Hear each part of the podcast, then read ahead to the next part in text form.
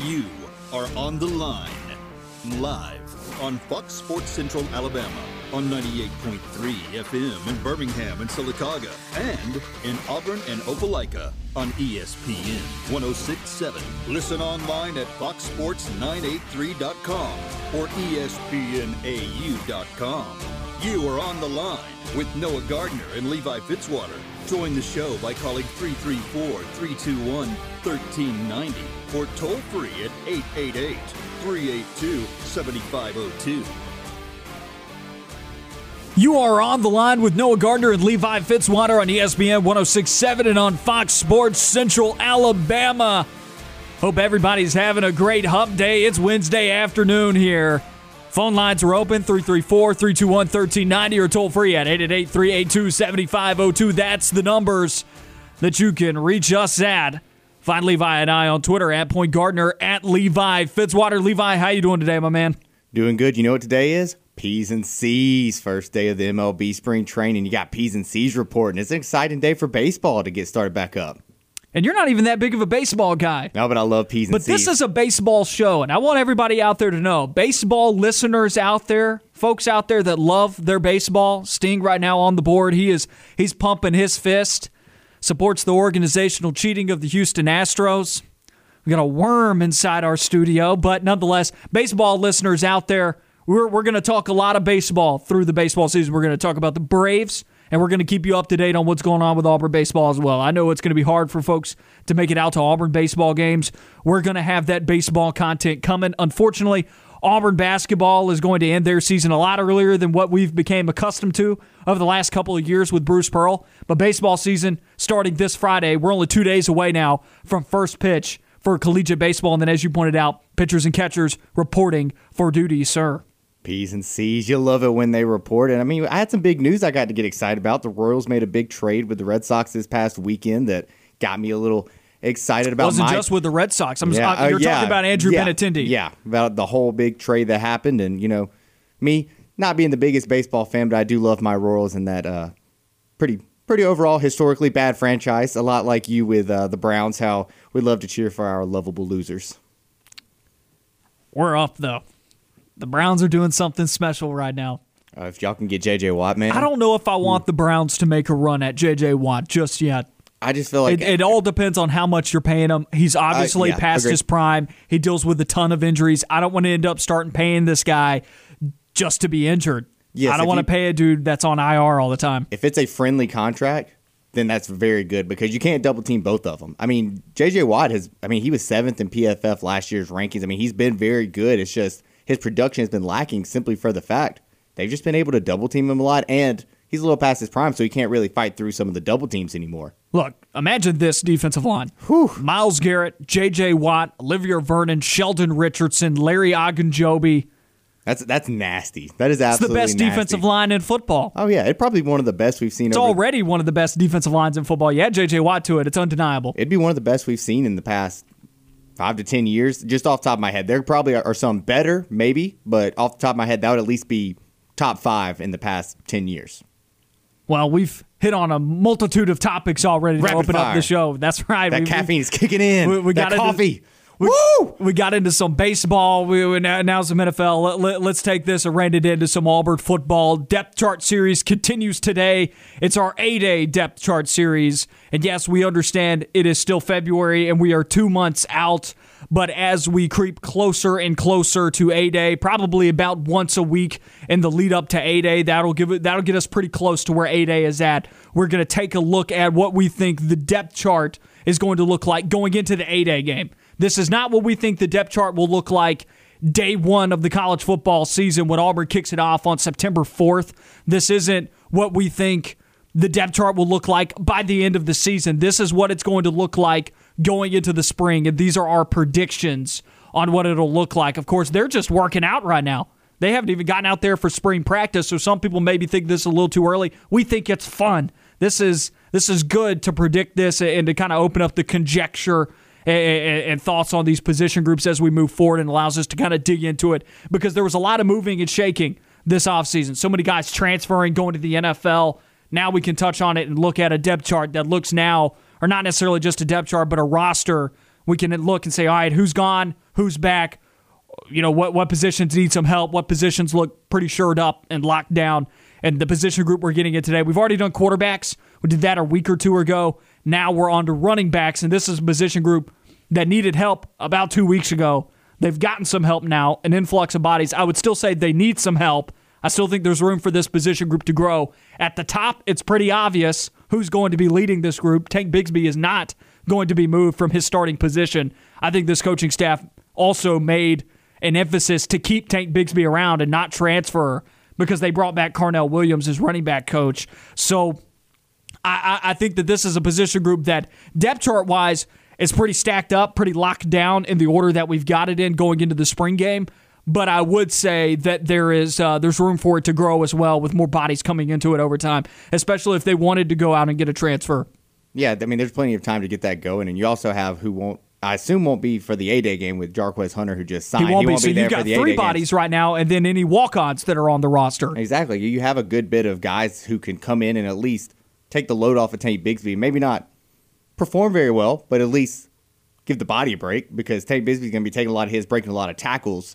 You don't want to run him out there every single play. You got to spell him at some point and get him some rest. I mean, he's a tough guy, but We've seen we've seen what happens when you give the guy a little bit too much workload and he ends up getting bogged down and getting hurt.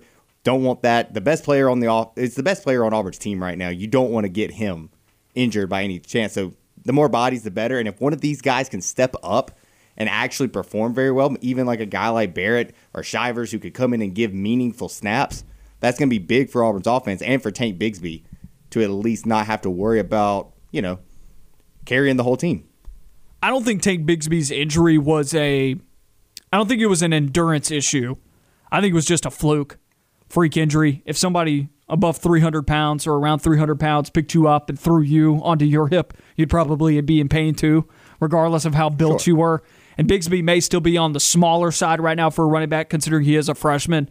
So that makes sense. That that, that it, it, He never felt like – he had is, issues with the workload he was being given. Oh, I agree with that one hundred percent. When I was, I wasn't talking about him when I said that, you know, sometimes you give the guy a little too many carries and they end up getting hurt. It's just him in general. I again, I agree with you. Auburn's dealt with running back issues, though, over the years. Happened, and I don't want to see that happen to a guy who is as talented as Tank Bigsby is, not even just from Auburn's, like an Auburn success standpoint, just from seeing a young man who has a bright future beyond college football in the N F L. You don't want to see that guy get hurt early on. And, you know, like a, a Marcus Lattimore, who at South Carolina was a guy who had N F L aspirations, gets hurt.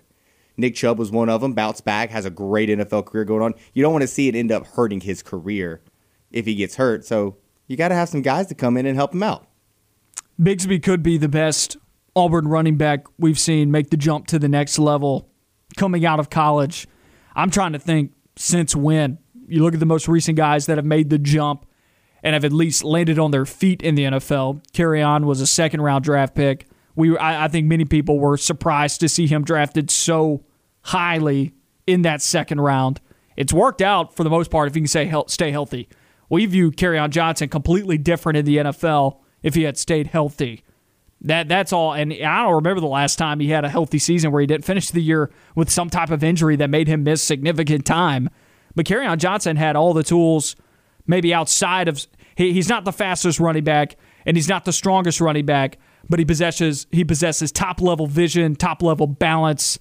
That he's got some he's got some type of it factor to him as a running back that. that may not be quantifiable in terms of speed or strength or broken tackles and things like that, but he's got the ability to create his own space and, and do more than the average running back can with the exact same hole. He also has just incredible patience. That beautiful that That's patience true, that you yeah. see that he has. It's you know, it's Le'Veon Bell like patience. Prime, you know, very prime in his career. Le'Veon Bell. He's a little bit over, you know, a bit washed at this point. Le'Veon it's Bell. It's borderline is. psychic. It's nice, and but I think one of his big problems is the fact that, you know, he is on the Lions, and now they have a guy in DeAndre Swift who proved himself last year to be a very good running back. And come on, let's be honest. The Lions, I think you said it a few weeks ago or even early last week, one of the worst run organizations in the N F L, if not the worst. It's a bad pro. It's a bad team. At first, I, I took what you just said as running organizations, and then I realized, oh, oh you mean like the the overall, overall being ran. Yes, the overall organization. But they're also one of the worst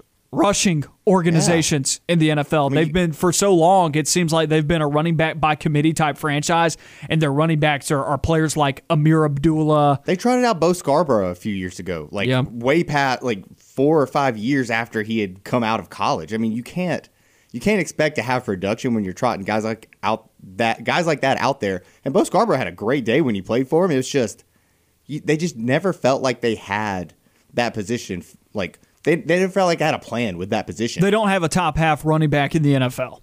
No. I think I think DeAndre Swift could be. I think he will be that next year. Bold prediction. But I think he'll be that next year, given that he will have the primary workload. I think Kerryon Johnson needs it. I don't know how we got we got off on this tangent, but I think Kerryon Johnson no, we're, we're needs looking to go at somewhere Tank, else. Yeah. We're looking at Tank Bigsby versus other, and we'll get to the rest of this depth chart series. I think this is a very good conversation, and you know, let's try and take this as long as we can, you know. Tank versus other Auburn running backs to have gone to the N F L, I think he's going to be the most ready for the league. The next guy in line is Trey Mason and Trey or or Cameron Artis-Payne. Now, Cameron Artis-Payne carved out a, yeah. a little bit of a career. Now, he may have been third string on the Panthers depth chart every single season he was in the N F L, except for maybe his first year or two that he was in the league. Where is Cap right now? Uh, he was in the X F L before they folded, so I don't know where he's at right now. I'm actually looking that up because I was curious. And he was largely irrelevant. He was irrelevant in the N F L. He was a third-string depth piece running back for the Carolina Panthers who may get a couple touches in a ball game. Maybe. He just didn't. And he was playing behind some average running backs until Christian McCaffrey came along, which wasn't that long. I mean, he was maybe on the roster for a year or two without Christian McCaffrey, but Cap really didn't do anything in the N F L. He's more N F L ready than Cameron Artis-Payne. I think Cameron Artis-Payne benefited a lot in college behind playing behind the last great Auburn offensive line oh, that yeah. has been on the Plains. I mean, he had Greg Robinson blocking for him. Then you've got the guy before that is Trey Mason, who we've already mentioned. And Trey was a third-round draft pick, and Trey Mason had one good year. I don't think he – when we're talking about N F L ready, because Trey Mason put together a very he good did. – That is different season. Than me saying that he had one good year in the in the draft. He was like he was a good running back, but you never thought that he was really N F L ready. I mean, his size is a little bit on the shorter side, and he just didn't feel he didn't feel like he was going to be a starting running back in a depth. Like he felt more of a depth piece. He felt more of a third down guy who could come in and spell or something like that. You just never felt this guy we're drafting him to be our starting running back. You never felt that with Trey Mason. I want to clarify real quick. Was Trey Mason a third round draft pick? That sounds about right. Can you give me that real quick? Because I, I think he was. Right. He was either that or a second rounder.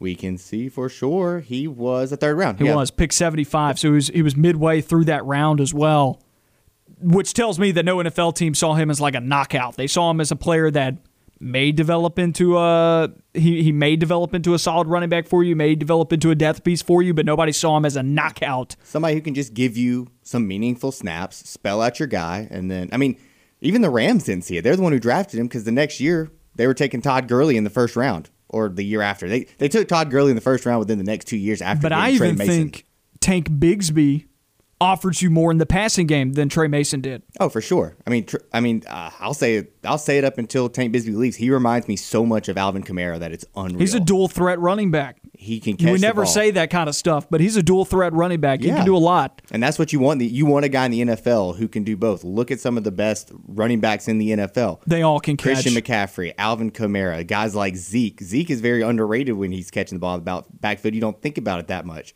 Even Derrick Henry has learned how to catch the ball, and that was a big knock on him. Oh, Derrick out. Henry on screens. Oh, it's nasty. Rip man. cornerbacks oh, in open space, man. That's where he gets his highlights. Exactly. I mean, it's something Ooh. that you don't think about with his game because of the way he's built, but even he's catching the ball. Dalvin Cook. I mean, yep.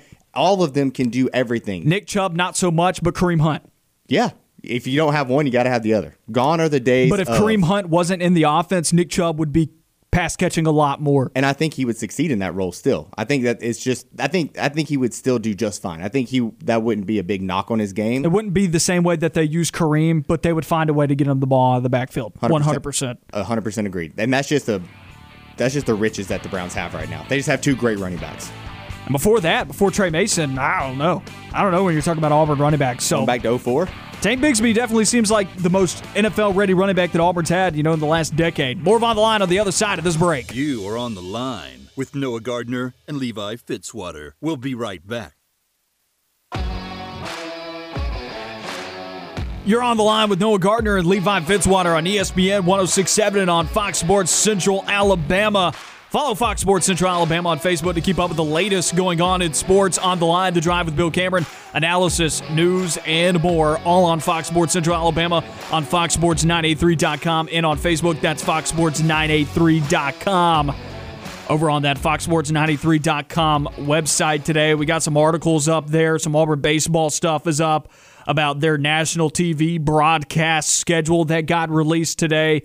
That's going to be pretty fun to see some Tigers on television. Also, uh, the announcement of the postponement of the Auburn-Mississippi State game. We got some Alabama content up there as well. Connor Prelip, Diodati for Alabama as well. Alabama baseball, they were named N C B W A preseason All-Americans. That Alabama baseball team, although they were picked fin- to finish seventh in the S E C West, they could be the under-the-radar team in the S E C this year that could shock some teams. You just hope that they don't displace Auburn, that they displace maybe Texas A and M, like Jacob Hillman, who was on with us yesterday, alluded to that he thought could happen, that A and M could finish seventh, Auburn still sixth, and Alabama possibly as high as fifth.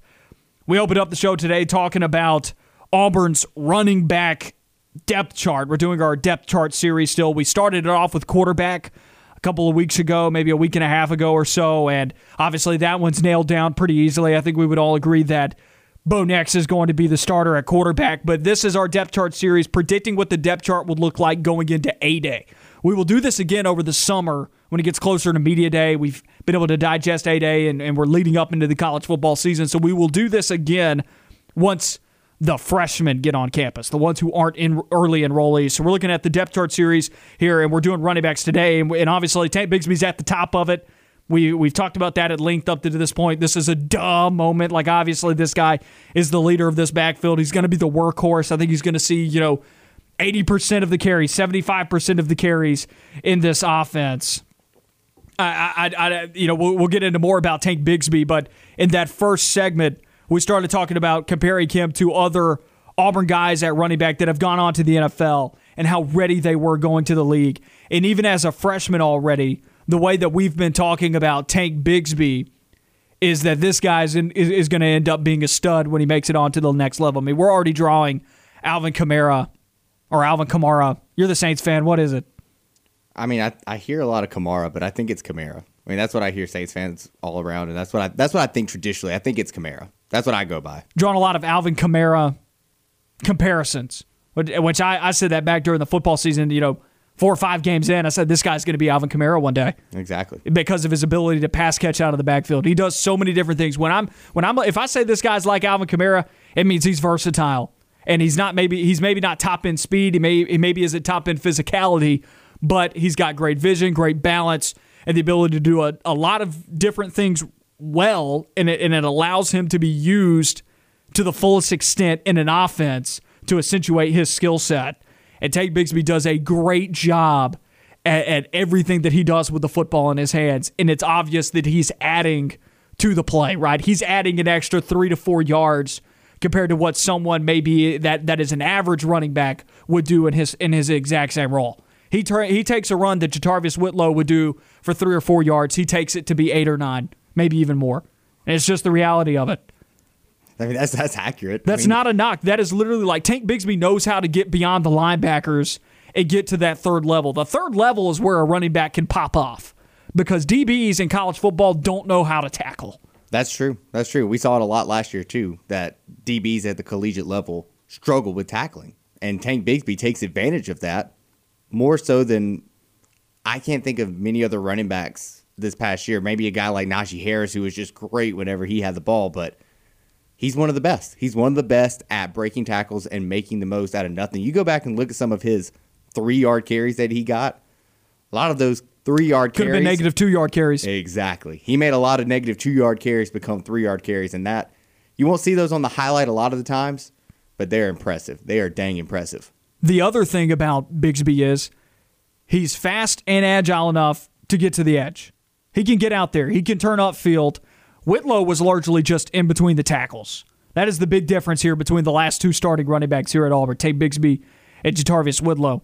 He can get to uh, Bigsby can get to the edge. Whitlow was not a running back who was he was not fast. The guy was was top heavy. It didn't feel like he had a low center of gravity. It didn't feel like he was capable of breaking a lot of tackles.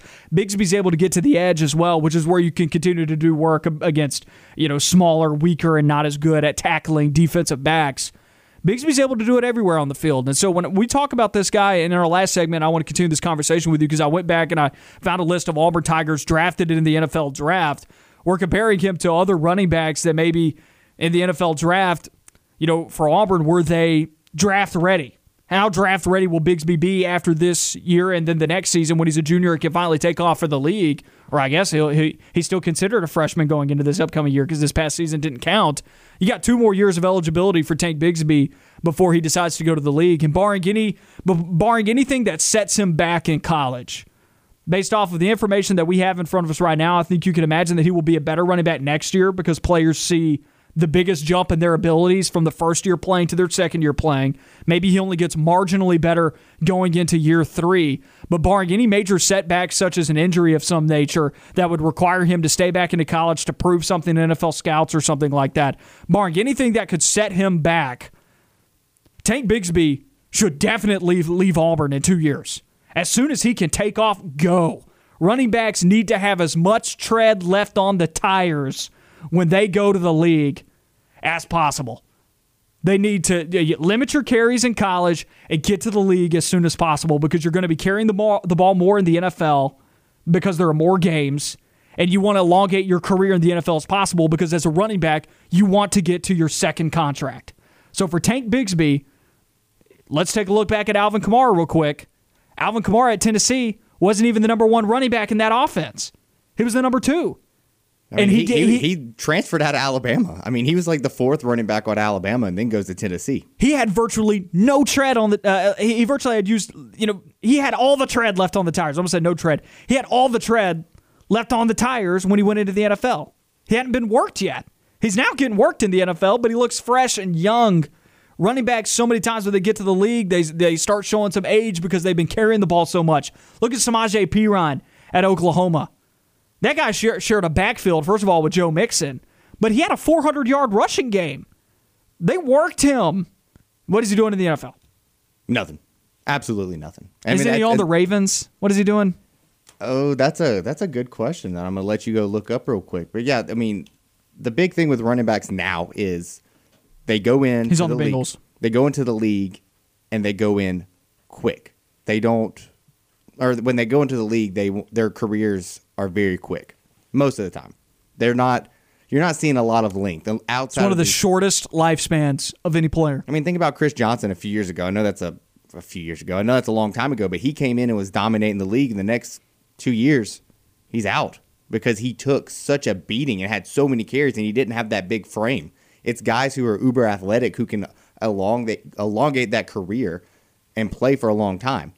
That's why you see a lot of these N F L teams go with two running back sets, where they are not two running back sets, but where they have two running backs on the roster. You see it with the Browns with Nick Chubb, Kareem Hunt. You had the Saints with Kamara, Mark Ingram, and this past year, Latavius Murray. Nick Chubb will disappear for a quarter. He won't get a touch in a quarter. You want to preserve those guys. Those guys are talented. You want to preserve them, and that's why it's so hard to pay some of these guys. I mean, you think Christian McCaffrey is the best running back in the N F L. He missed, what, all of this year outside of, what, like two He's games? He's getting hurt a lot. Saquon like Barkley. Saquon Barkley's getting hurt every year now. You see these guys who are getting hurt a lot, and you don't. It's hard to invest money into them. Got to protect your investment with a secondary piece at running back. Exactly. You I agree have with that. to have that, and that's something that you want out of Tank Bigsby. You really want to make sure that you don't ruin his career by running him into the ground, because that could happen. I think he should be out of here as soon as year. he can. As soon as you can. As soon as you can, get him out of here. And to go back on what you said about the difference between him and Jatarvius Whitlow, there's another big difference. Tank Bigsby doesn't fumble the ball.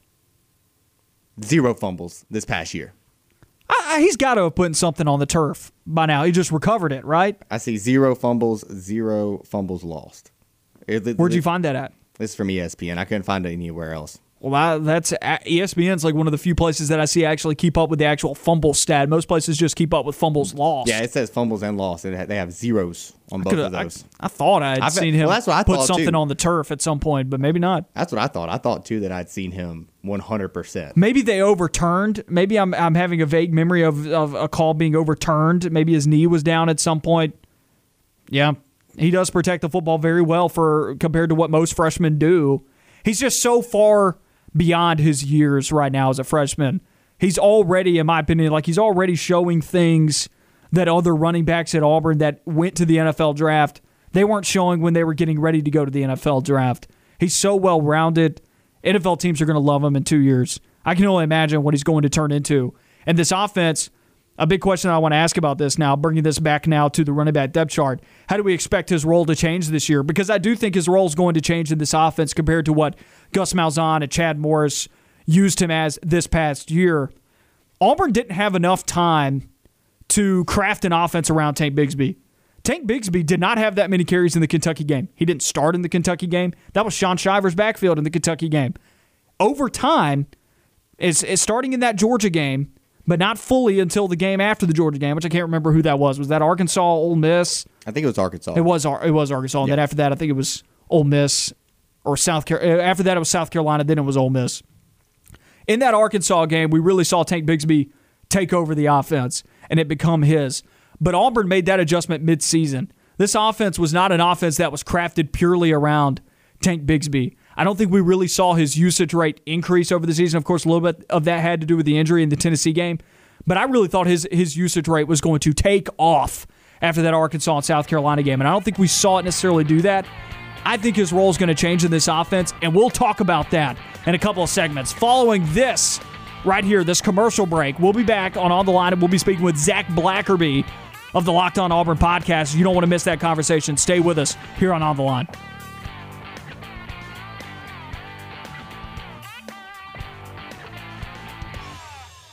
Stay on the line. More of the show when we come back.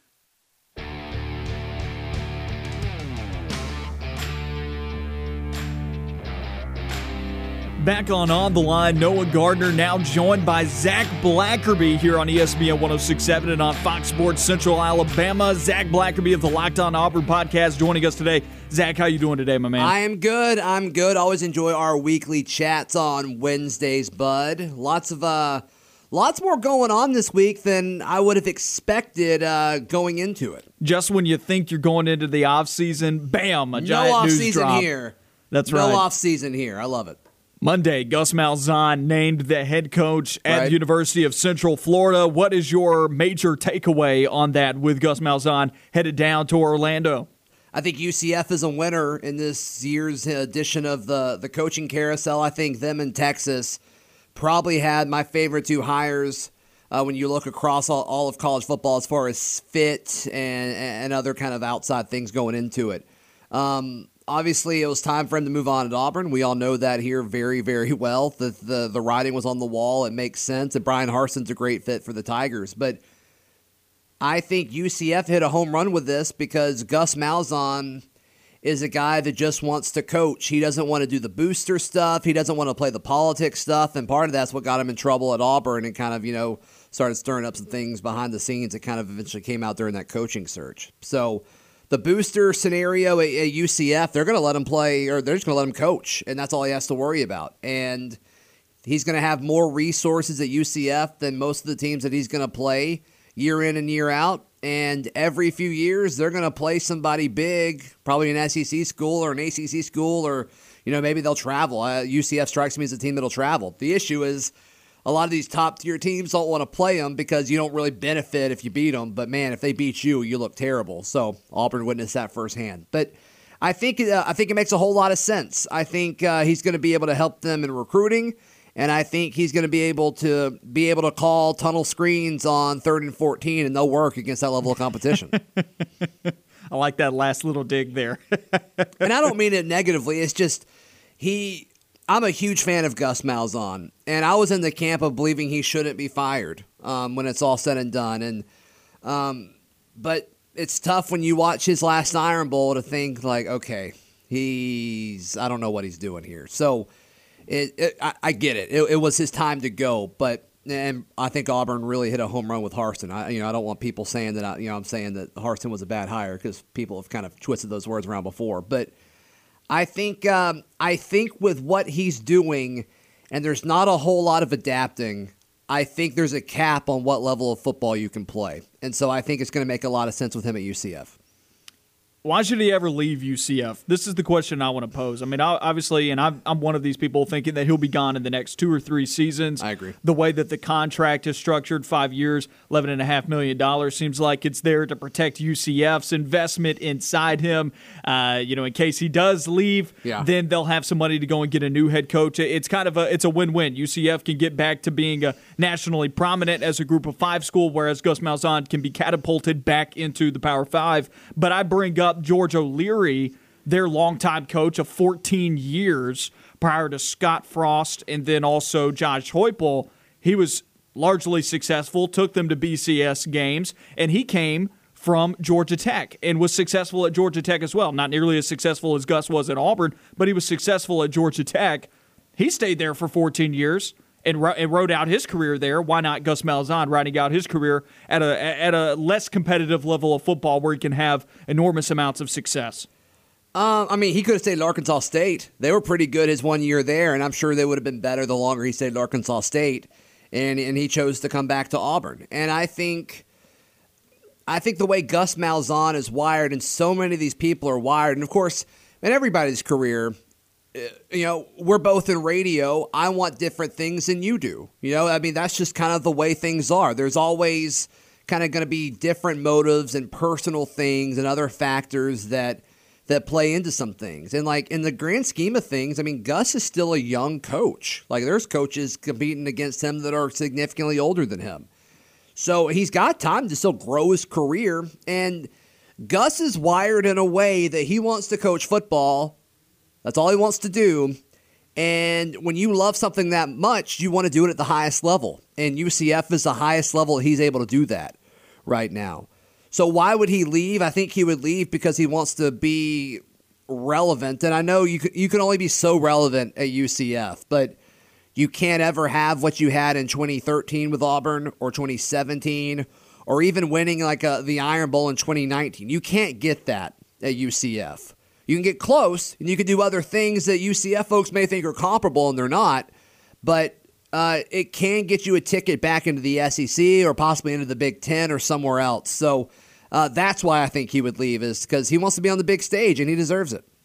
He made an interesting comment during his press conference saying that he he was in favor at Auburn as well, but he's in favor now that the college football playoff should be expanded to, you know, just expanded in general, whether that's six, eight, sixteen, sixty-four, you know. I mean, he, I, I'm sure he's talking more along the lines of six or eight. I find that interesting, though, that this is the first time we hear about that he's in favor of an expansion, unless I'm, I'm misremembering.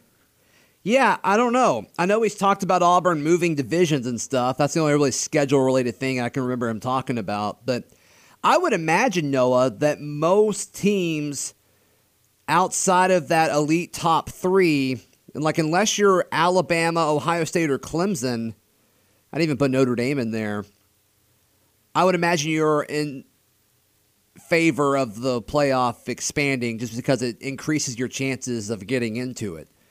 So, yeah, I, I don't remember him saying that at Auburn, but it is interesting that we finally got that. And I'm sure he had that opinion when he was at Auburn as well. Sure. I wouldn't be shocked if uh, that makes sense. I would probably exclude Notre Dame from that group because Notre Dame could benefit from it a lot of years. Like, there's a lot of years where Notre Dame might be a top eight team, but not even be, you know, not have a prayer of being in the top four based on a loss or two. And so I'd yeah. I'd be with you there on that one. That makes sense. Now that we talked through that, now that, that that makes sense. Let's switch gears now to Auburn basketball. Okay. A Tuesday night game moved to Thursday night against Mississippi State. Both no, teams. No, Thursday afternoon. That's fair. It's at four p.m. on E S P N U. And I love it. As somebody who has to wake up at three o'clock every morning, eight o'clock weekday tips, I hate them with everything inside of me. Don't have to worry about it this week. So the weather uh, messed up a lot of people, but selfishly it helped me out. But I love afternoon action. We saw a little bit with the N F L with rescheduling with COVID. Like the Ravens and the Steelers play like two thirty on a Tuesday or something yeah. like that.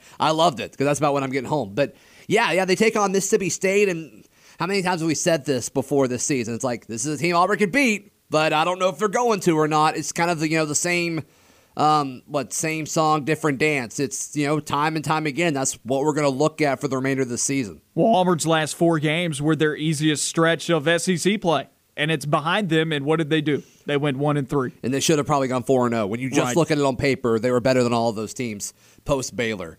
And if you want to talk about that quick turnaround against, was it against Georgia that they played right yep. after uh, Baylor, that like that Saturday to Tuesday turn when they had to come back from uh, from Texas, it's like, okay, if you want to write that off or, you know, external factors or whatever, that's fine. But outside of that, yeah, they like they they probably should have gone three and one or four and oh in that stretch, and they didn't.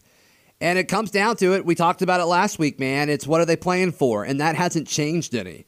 And so it's like, you know, it'd be great, you know, but it doesn't really help their development if they win. It doesn't really help next year because that's kind of what we've built up as a fan base when you look at the Auburn Tigers and Bruce Pearl. I, I don't know what he's selling them in the locker room. And they were so engaged going into that Baylor game, though, even before that in the S E C schedule. So I have a hard time believing that just because they lost to Baylor, all motivation went out the window. Yeah, and I'm not saying that, but you know, you're going to try a little bit harder on the defensive side of the court when you know that there's potential seeding sure. in the S E C, and there's not. They will not be playing in the S E C tournament, and they won't be playing in the N C double A tournament, um, regardless of if they went out or when the turn. Like they can't. There's no tournament to win. There's no automatic bid for them to chase. So, yeah, it's just kind of when you look at it, it's. It, You know, what are you playing for?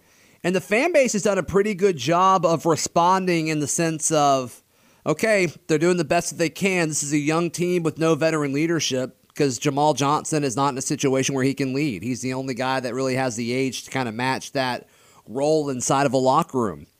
Um, so you, you moving forward, it's like you should beat Mississippi State at home tomorrow, but are you going to? Honestly, I would bet that they don't. And that's just kind of the way this season's going. And as soon as the season ends, we're going to start to suddenly look and see, okay, what's the deal with Sharif Cooper? Will he even be here next year? And I think folks will be excited for uh, for the new guys coming in. Got a pair of really talented folks. One of them is the most talented basketball player to ever come to Auburn. And that's um, that's what we'll look forward to. But as of right now, it's just, you know, maybe you can steal a few more. If you're Auburn, maybe you hope you can mess up Tennessee a little bit, mess up Florida a little bit, and then go to Tuscaloosa and, and you know end the season with a win. That's that's that's what you can hope for right now. These last four games have really defined Auburn's season, especially if they finish with a losing record.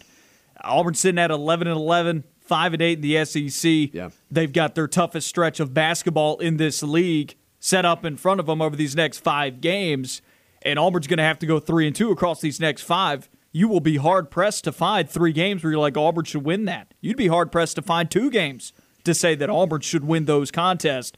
I mean, the the one game where you're like Auburn should win is this one against Mississippi State. Everybody else is a top four, top five team in the S E C. You're going to have a hard time finding finding wins here down the stretch, especially with those teams having something to play for. All of those teams, all of those final four teams on Auburn's schedule are tournament teams, at least by Joe Lunardi's projections. Yeah, and some and of them are trying are. to stay into it. Some right. of them are trying to stay in the bracket right now. Right, right. And so, like, once again, it's like, do you have something to play for? And all of those teams do.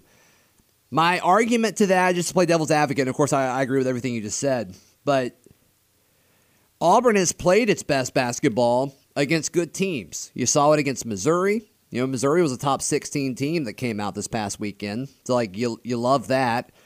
I think they played harder than anybody else has against Baylor. And then, I mean, even like the defense in the first half at Rupp this past Saturday against Kentucky, that was the most engaged I've seen them. And then Kentucky couldn't miss in the second half, and that kind of hurt you. But they have played better against good teams, even even Alabama earlier in the season when that came down. I mean, they played Alabama better than anybody else has for the most part. Oh yeah. So um, I think I think they'll win one or two of those games. I don't think they go oh and three against sure. those three tough teams.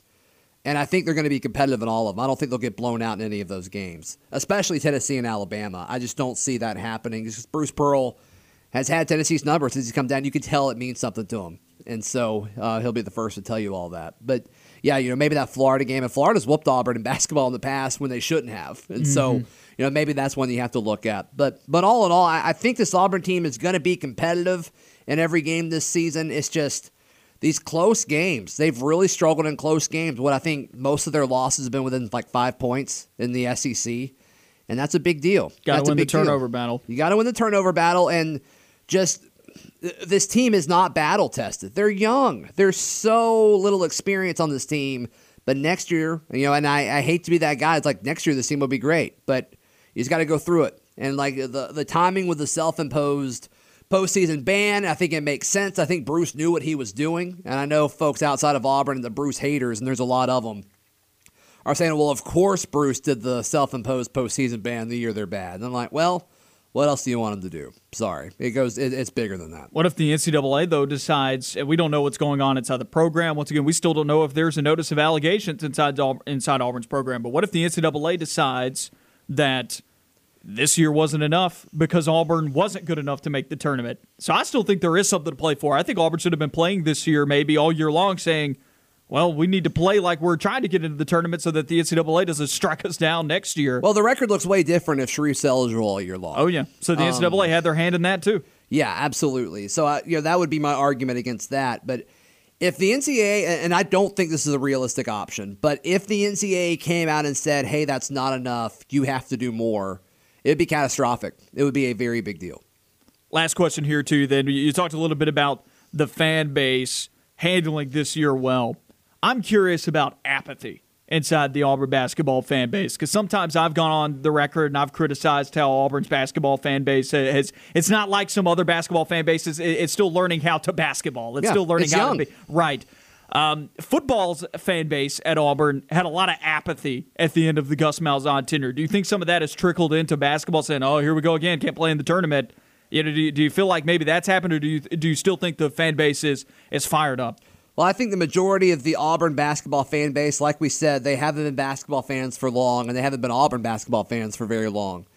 But the brand that Auburn has put on that has, you know, excited a lot of people, let's equate it a little bit to Auburn softball, you know, a few years ago, where it blew up, and all of a sudden, when there was less to play for, there was less on the line, and obviously they had some other issues going on, you know, off the field as far as, you know, we're tied to that program. But as soon as the product on the field was less impressive, attendance was less impressive.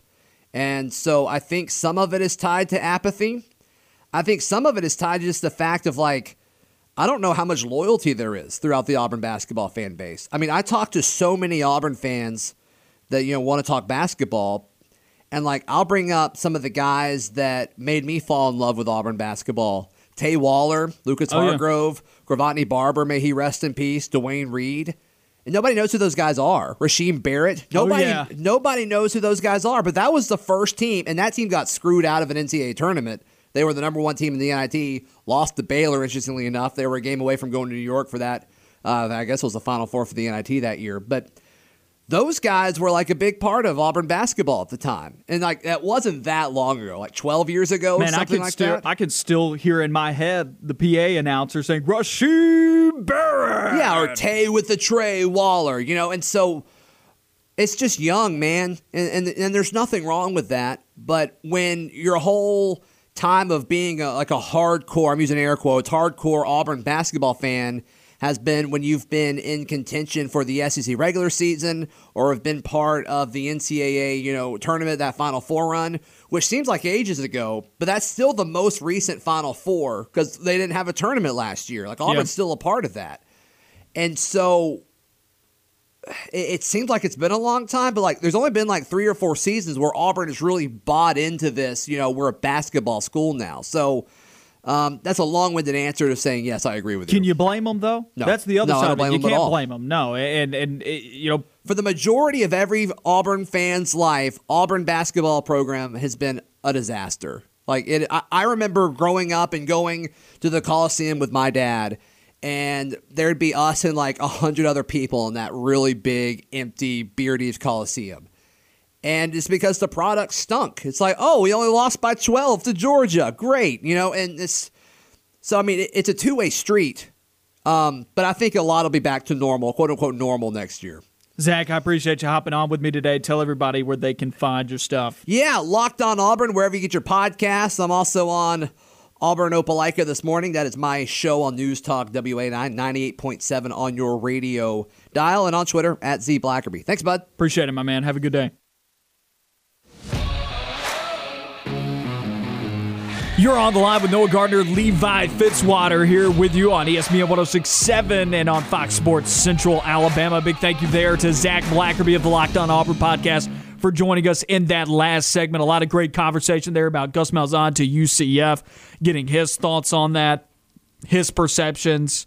He's talked on his podcast to some U C F writers as well, so he's got some good info there. Make sure you go and check out the Locked On Auburn podcast with Zac Blackerby there. If you ever miss one of our shows or, or any segments or any interviews, make sure you go and check out our podcast. Go and find it wherever you get your podcast. Wrapping up hour number one here on On the Line. Noah Gardner, Levi Fitzwater with you. Let's keep talking about where we were at with Tank Bigsby before we went to break for the Zac Blackerby interview. I believe Tank's, I, I believe Tank's role in the offense is going to change.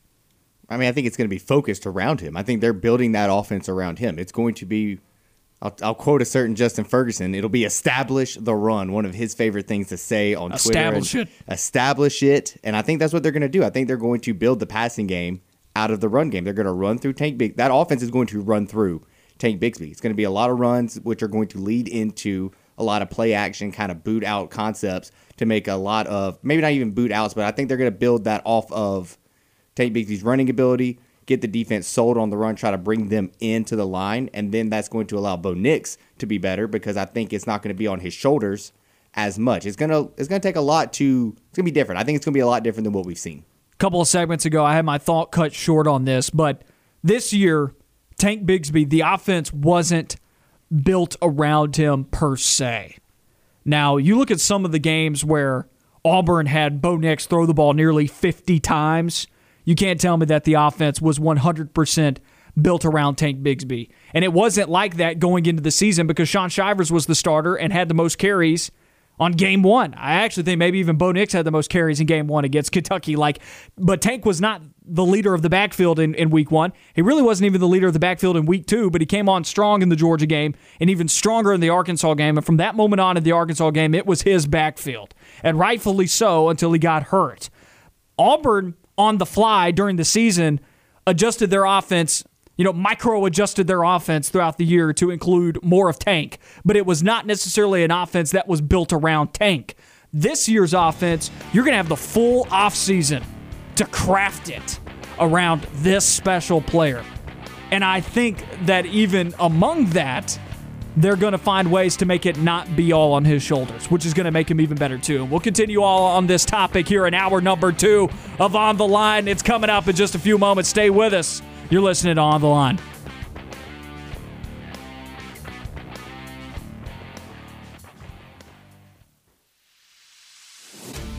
You are On the Line, live on Fox Sports Central Alabama, on ninety-eight point three F M in Birmingham and Sylacauga, and in Auburn and Opelika on E S P N one oh six point seven. Listen online at Fox Sports nine eighty-three dot com or E S P N A U dot com. You are On the Line with Noah Gardner and Levi Fitzwater. Join the show by calling three three four, three two one, one three nine zero or toll free at eight eight eight, three eight two, seven five zero two. Hour number two of On the Line. Noah Gardner, Levi Fitzwater with you on E S P N one oh six point seven and on Fox Sports Central Alabama. Phone lines are open at three three four, three two one, one three nine zero or toll free at eight eight eight, three eight two, seven five zero two. Find Levi and I on Twitter at Point Gardner, at Levi Fitzwater. It's been a fun show today, everybody. An absolute blast. We've continued our depth chart series. We did this with quarterbacks a while back. Now we're on to running backs. And our depth chart series is predicting what the depth chart looks like going into A-Day. We will do this again after we've seen the spring and it's in the summer and we're getting close to Media Day and we're looking for topics and we're all excited about football and the freshmen are finally on campus, because I think that does change some things with some of these position groups. But this is what it looks like going into A-Day. And, of course, things will change as the year goes on as well. But this is our prediction for what it'll look like when Auburn goes into it on A-Day. And, it, and it's been good to talk about it because it allows us to look at these position groups and see which ones need more help. It gives us other topics to talk about, which is what we've been doing with running back today. It's allowed us to talk about his Tank Bigsby going to the N F L and how he compares to other N F L-ready Auburn running backs in the past over the last decade. And I think you and I would agree, him and Kerryon Johnson, probably the two most N F L-ready running backs coming out of Auburn. And, they, and they've came you know pretty close to each other. But I think before that, in the last ten years, when you're talking about dudes that when they got drafted, those are, are, are two of the most N F L draft-ready running backs we've seen. And we also took about, we also took about uh, Tank Bigsby in terms of his role changing. We haven't been able to fully get through that thought yet because we've ran up on some some breaks here. But I think Tank Bigsby's role in this offense could be about to change uh, from what it was last year. And I think that's a great thing for Tank Bigsby. It's a it's a great thing because he's the best player on this Auburn team. You want that offense to go through him. You want it to run through him, whether that's heavy run or screens, getting him involved in the passing game. I think that's I think that's the biggest thing. I think you want to get him involved in the passing game for sure, not just screens, but getting him out on little flare-outs and maybe some Texas routes, stuff like that, just to get him involved. I think it's going to go through him. I think the run's going to get established through him. And then after that, you're going to see a lot more play action, a lot more intermediate passing game that's going to build out. And then that's also going to open up shots down the field, which then that comes back to Bo Nix. You got to have him hit those. But I think the whole offense is going to run through the lifeline that is Tank Bigsby. I actually think it could mean less of a focus, less of a raw focus just on Tank Bigsby. Like, I don't think it necessarily means he has to carry the ball twenty-five times in a ball game. Now, I've gone on the record and said I would like to see him carry the ball twenty to twenty-five times a ball game because I think he has the endurance. I think he has the ability to do some really special things if you give him that type of workload. But I'm okay if instead of twenty to twenty-five carries, it's just twenty to twenty-five touches. And I would like Auburn to build out its running back room a little bit more, and we haven't gone deep th- deep into the depth chart just yet with running back. We've just talked about Tank Bigsby here so far because everybody knows he, he's the number one guy here at running back. He, he's he's going to be the leader in this backfield. He's going to take eighty percent of the production out of the backfield, maybe even more, and that's including receiving yards too. I like what you're talking about about him as a receiving back. I think what Auburn will use him at, I, I think Auburn's going to use him more running routes out of the backfield than Malzahn and Morris used him as. Malzahn and Morris didn't really run him out of the backfield on, as you put it, those angled Texas routes that pick on linebackers. It's just not even fair for linebackers. So many times with Auburn, we just saw straight swing passes or just a screen, you know, just, you know, obviously your traditional slip screen out of the backfield. I think you're going to see more stuff where he's actually running a route, leaving the backfield, and going upfield. Not not deep downfield. He's still within five yards of the line of scrimmage, but I think you're going to see him catch more balls on the other side of the line of scrimmage than we've seen this past year. I agree with that. And to go off of that, I think if you can, the, the point of picking on linebackers with those angled Texas routes, you can also do that with a sort of modified kind of an out or an in route where you have Tank Bigsby running straight out of the backfield and kind of getting that linebacker flat-footed on his toes. And then it's either, you know, out or in, depending on what the route concept would be. Those routes are deadly with a running back who can – a running back like Tank Bigsby. And I, I Tanks keep, Bigsby's? Tanks Bigsby's. Tanks Bigsby's. Yeah, the guy uh, – I keep saying it. Alvin Kamara in the N F L is great at that. When he gets a guy – he gets a linebacker flat-footed and he is completely parallel, just straight up with him. He's great at making that move to the outer, to the inside, getting separation, and then turning that upfield for yards gain. And I think that is something Tank Bigsby can do so well if incorporated into the offense. You know why Clyde Edwards-Helaire was a first-round draft pick for the Kansas City Chiefs? Same. Because he can catch passes. Ten years ago, Clyde Edwards-Helaire is not near the first round. Now, he was a fine run- rusher. He was fine with the ball in his hands and running the ball out of the backfield. He was fine at that. He was. Re- he was. Re- I shouldn't just say fine. I should say he was a good running back doing that. But it's how versatile he was. Yep. That it only takes one team. It only takes one team to fall in love with what you do to get you into that first round. And the Chiefs did. He was not a first-round evaluation.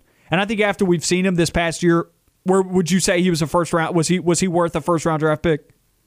Mm. Would you, as an N F L franchise, draft Clyde, or Clyde Edwards-Helaire in the first round I after what you saw out of him this year? If I'm the Chiefs, I think I would. Yeah, like I agree with what the, But that's I, the thing. You said if you're the Chiefs. That, that's what I'm saying. I don't think I, it's hard to compare draft picks across other teams, especially in the low, like the late first round, because a lot of times it becomes fit based. He fits what the Chiefs did. He fits what the he fit what the Chiefs needed with Damian Williams opting out for the year in the N F L because of COVID. You needed a guy who could replicate what Damian Williams did. Issue is, a lot of the times his stats didn't reflect what you wanted, and I don't think that's a knock on Edwards-Helaire. I think it's just the how great the Chiefs' offense is. I mean, when Travis Kelce is catching a touchdown every game, sometimes it's hard for the running back to get involved and score touchdowns. Right, and so my whole point about bringing up Clyde Edwards-Helaire is, if Clyde Edwards-Helaire can be a first-round draft pick oh, yeah. because of his yep. abilities... Like Tank Bigsby, teams are going to love his skill set. And I think over these next two years, with the way that the game has changed, college football and the N F L both has changed dramatically over the years. And it's the emergence of tight ends and running backs playing a more vital role in the passing game. I mean, we're now at the point, and, and if people were paying attention this year, it happened a lot. And, and Chad Morris is not the only one to do this. And you may be scratching your head like, why are they doing this? But... there were several times throughout this season where Auburn would motion a running back out of the backfield and send them to the X. They would be the furthest, most outside wide receiver in the offense. They'd split out at a wide receiver. It would happen. You motion them out of the backfield and boom, they're over there. The Browns do that with Kareem Hunt. It, it is a trend in football, and the reason why they do that is you put a running back on the field for personnel. When opposing defenses see that a running back's on the field, that triggers a certain personnel package on defense.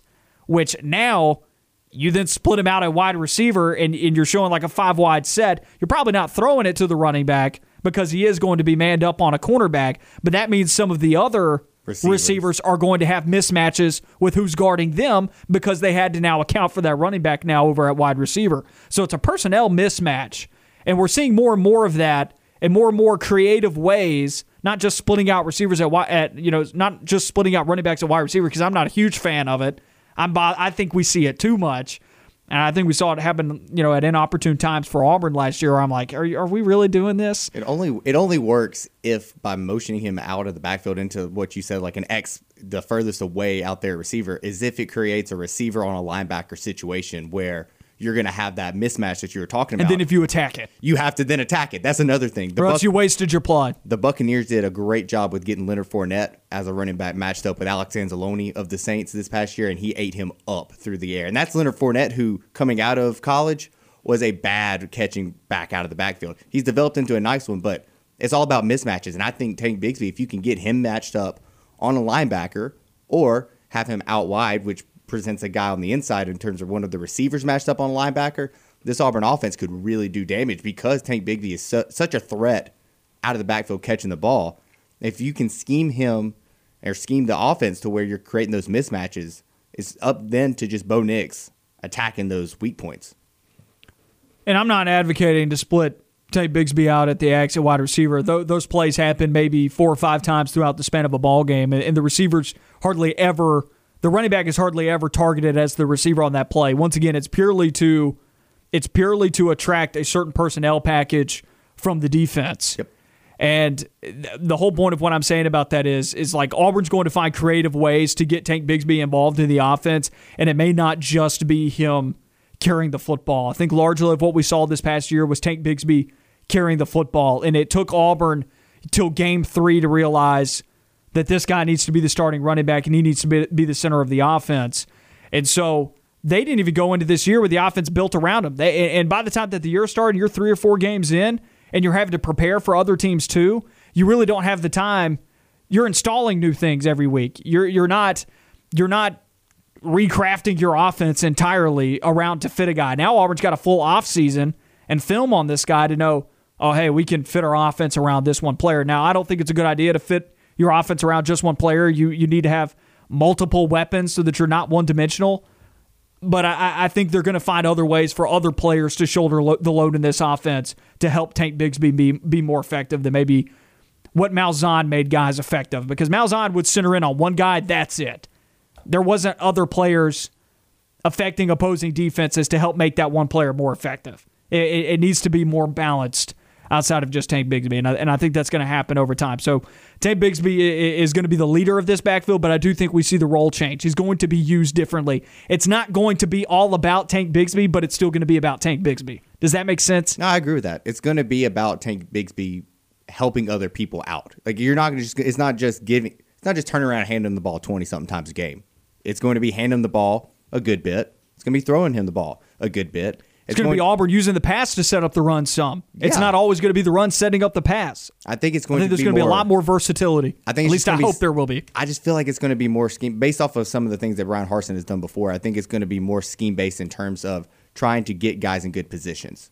And I think that was something that Gus Malzahn only tried to do with tempo. He tried to get guys in good positions by getting the defense out of position with tempo. It wasn't necessarily the scheme or the play calls a lot of the time, at least toward the end of that tenure. And then I think Harsin now is going to do a lot of what we hit on. Use Tank Bigsby running effectively to set up the pass. Use the pass to set up running the ball very well. Because if the only if we're one-dimensional and all we can do is run the ball with Tank Bigsby, Auburn's getting nowhere. I mean, you saw Todd Gurley in L A a few years ago when they couldn't throw the ball. He was facing stacked boxes, and he was doing nothing. Absolutely nothing. Next year has an M V P type of caliber season, just simply because they were able to throw the ball. Phone lines are open. Number to call in is three three four, three two one, one three nine zero or toll-free at eight eight eight, three eight two, seven five zero two. What are your thoughts? What do you think the offense is going to look like next year? How does Tank Bigsby's role fit into it? We know he's the guy. We know he's the dog coming out of that backfield. But what all do we think that means in this new offense? How are they going to use him? I think there's going to be some creative things coming for Tank Bigsby coming out of this backfield. At least I hope there will be. But The this these two guys running this offense, Brian Harsin from a five thousand feet above supervisor role, and then Mike Bobo digging into it. They're a little bit more, and I know the word bland has been used with Mike Bobo, but he's a little bit more up with the times than Malzahn was, I feel like. Malzahn never adjusted. We, we've talked about that several times this week. Malzahn never adjusted. But Bobo, I, I think, is a little bit more up with the times in terms of using tight ends and how he uses running backs. I think that's going to benefit Auburn moving forward on that side of the football. We're doing our depth chart series, and we're talking about each of these groups for Auburn moving into the eight A game in the next couple of months. We've already done quarterbacks. Today we've been on the topic of running backs. And uh, so far we've just talked about Tank Bigsby at the top. We talked about it. We expect his role to change this offseason. They're going to have the ability to sort through it and craft something for him to make him the most effective rather than having to do it on the fly like Auburn did last year with him, because they were just figuring out who he was. As the season went on week to week, they were figuring out things that he could do week to week in these game situations. I think this year it's going to be full-fledged week one, hit the ground running with Tank Bigsby, and that should that should make people very excited for what this offense could look like in the future.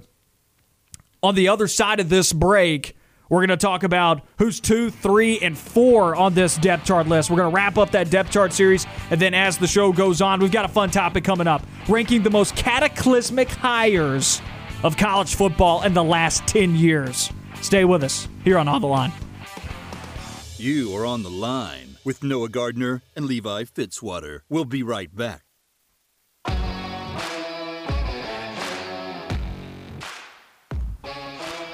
On the Line with Noah Gardner and Levi Fitzwater on E S P N one oh six point seven and on Fox Sports Central Alabama. Follow E S P N one oh six point seven on Facebook and Twitter to keep up with the latest going on at the station.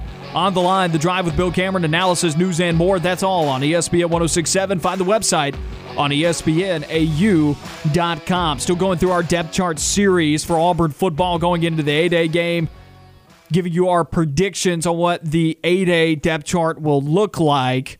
And we'll do this again when it gets to summertime and we've gotten to see the spring game and we finally got some freshmen on campus. So we'll do this twice, but I think it'll be fun to predict this depth chart going into eight A. We've done quarterbacks about a week and a half to go. We got running backs today, and obviously Tank Bigsby at the top of it. And as promised, going into this segment, we're going to wrap up this topic for today's show and talk about two and three on this depth chart going into it.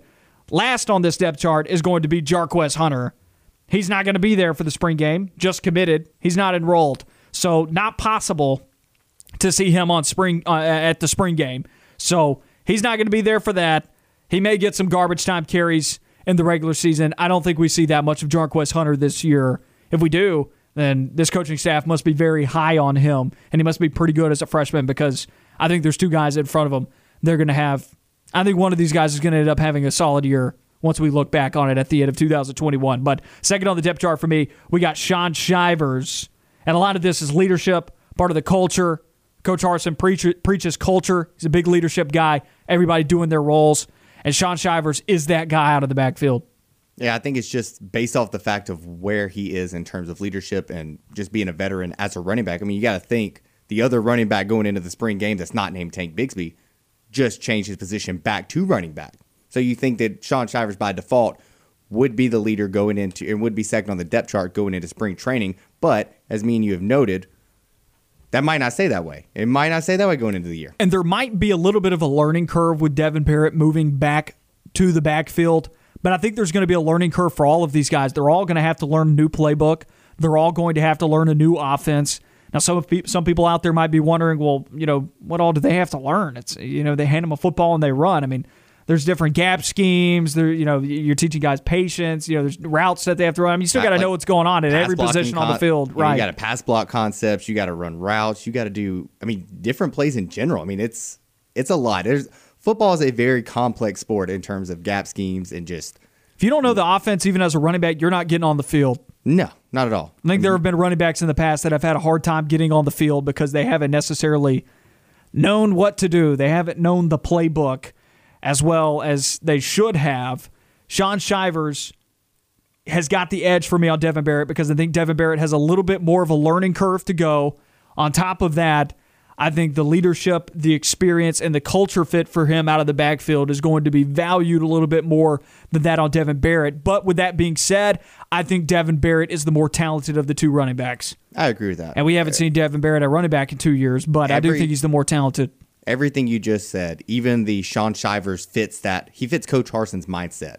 He has that chip on his shoulder. We're going to play tough-nosed football. And you got to think, Harsin comes from that Mountain West background where they weren't the biggest. They weren't the best conference. And it's a lot like Sean Shivers. He comes in a little bit unassuming in terms of stature, but he runs. He runs like Derrick Henry. In his mind, he thinks he's Derrick Henry. He runs to hit people. I mean, just ask Xavier McKinney. He, he runs, runs like it's a monster truck rally. Yeah, he's look he's looking to destroy things. He is looking to wreck and cause havoc. Sometimes the body can't quite cash those checks, but uh, I wish he had a better nickname than Worm. Not hating on the nickname Worm. But he's not a worm. No. This guy may be small, but let, let's go with something better than worm. What about ant? Like, we're going with another bug here, another insect. Let's go with ant because what what are ants known for? They're super tiny, but superhuman strength or super ant strength. You know, like small but can do some damage. The has got man, some bite to man. it. The Ant Man. There's always hey Marvel's. Hey, we, we got to be careful yeah, here. Marvel yeah. and Disney might come after us. Oh, true. Well, this is a Disney. Uh, we're we're affiliated with Disney. It's E S P N. That's fair. E S P N one oh six point seven. So I mean, you talk about that there with with uh, with, with Sean Shivers. I, I just I would prefer something a little bit more than than worm. I mean, Tank is Tank. You know, you can't. And that's have, his name because his name's have, Cartavius. You, you can't know? have a better one than Tank though. I mean, that's. That's like what you want. And then you ha- I mean, you want the tank. You want to be the tank as a running back. All right, then what about minigun mini for gun. Shivers? I like that. If we're like going with gun. weaponry here. Can we go with minigun for for Shivers? The minigun. Packs could, a big could, punch, man, but it's it's not a tank. I could get behind that. Yeah, I could do that. The minigun. When I say Devin Barrett is more talented than Sean Shivers, some people may have a hard time getting there with me on that one because he hasn't been playing running back the last couple of years. Look. Tim Horton said they moved him out of the backfield not because of talent, but because they just wanted to find a way to get him on the field. There was a logjam there at running back when he was playing at Auburn. First of all, in two thousand seventeen, the last time we saw him at running back, he was behind Kerryon Johnson. And I think also on that same season, would Cameron Petway have still been on their roster for at least half that season, I think? I, I believe so, at least for like a few games or so. And then midway through the year, we really didn't see yeah. him play anymore. But then after that, you go into two thousand eighteen, and it is still Jatarvis Whitlow, but they had already moved him out of the backfield. I, for the life of me, I do not understand why they moved, why they moved him out. I don't get it.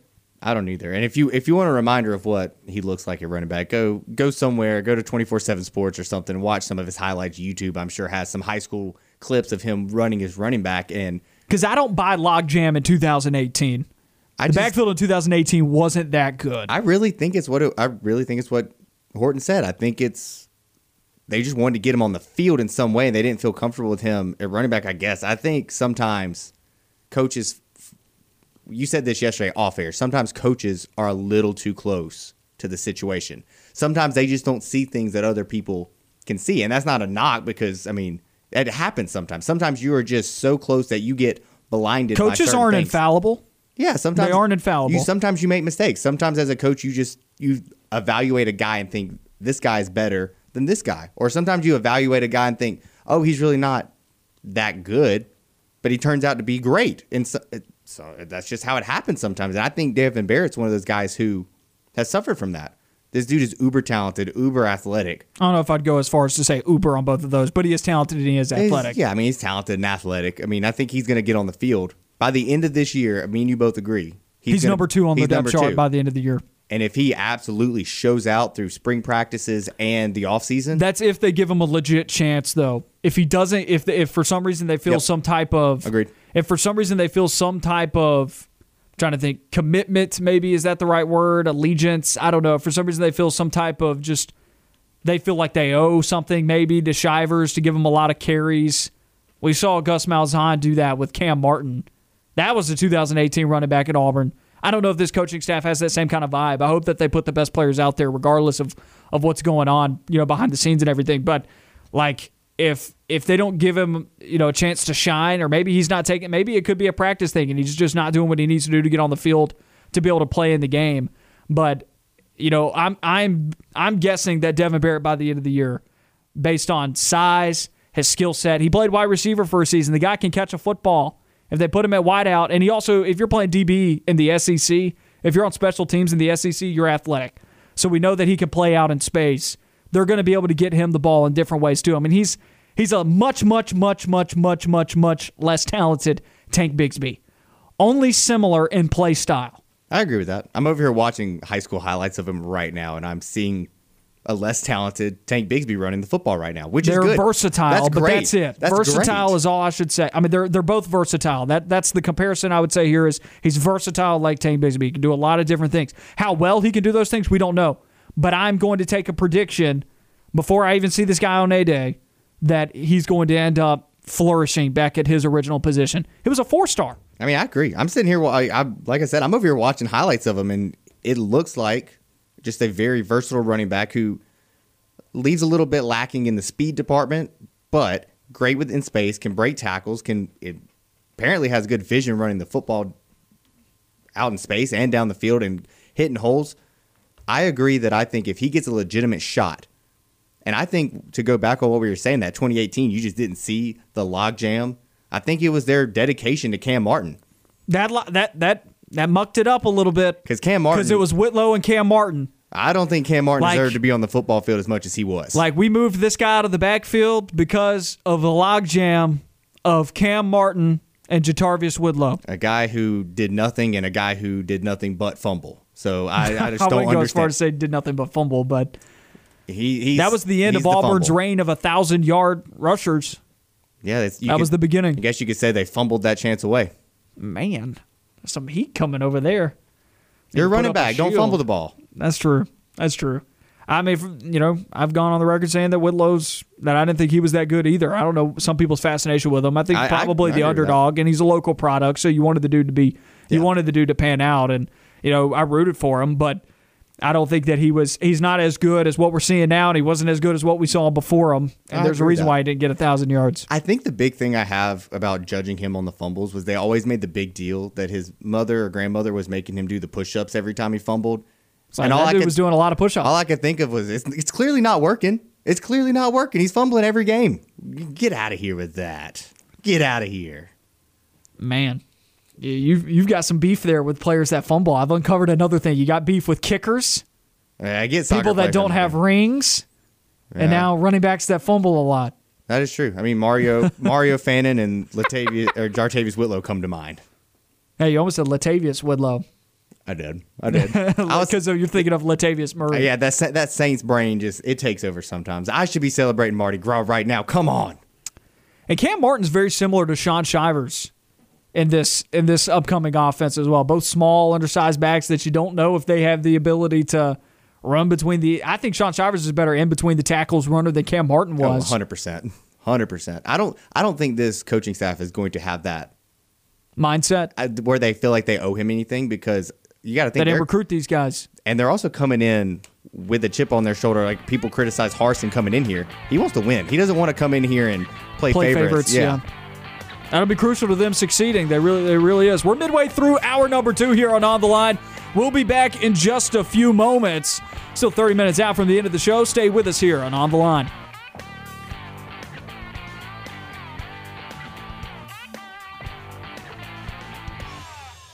Stay on the line. More of the show when we come back. Back on On the Line, Noah Gardner, Levi Fitzwater with you on E S P N one oh six point seven and on Fox Sports Central Alabama. Keep up with all of the content the show is putting out on radio alabama sports dot net and on the Radio Alabama Sports Facebook page. Follow it on Twitter as well at, at Radio A L Sports. It's the place to be for Auburn and Alabama content as well as high school sports content. Once again, that's radio alabama sports dot net. We're going to head to the phone lines now. Phone lines are open. Number to call, three three four, three two one, one three nine zero or toll free at eight eight eight, three eight two, seven five zero two. We got Spectre on the line with us. Spectre, how you doing today? I'm doing great. How you guys doing? I'm doing great. Uh, I was just listening to your comments about running backs fumbling, and it brought to mind about uh, Brock Thomas.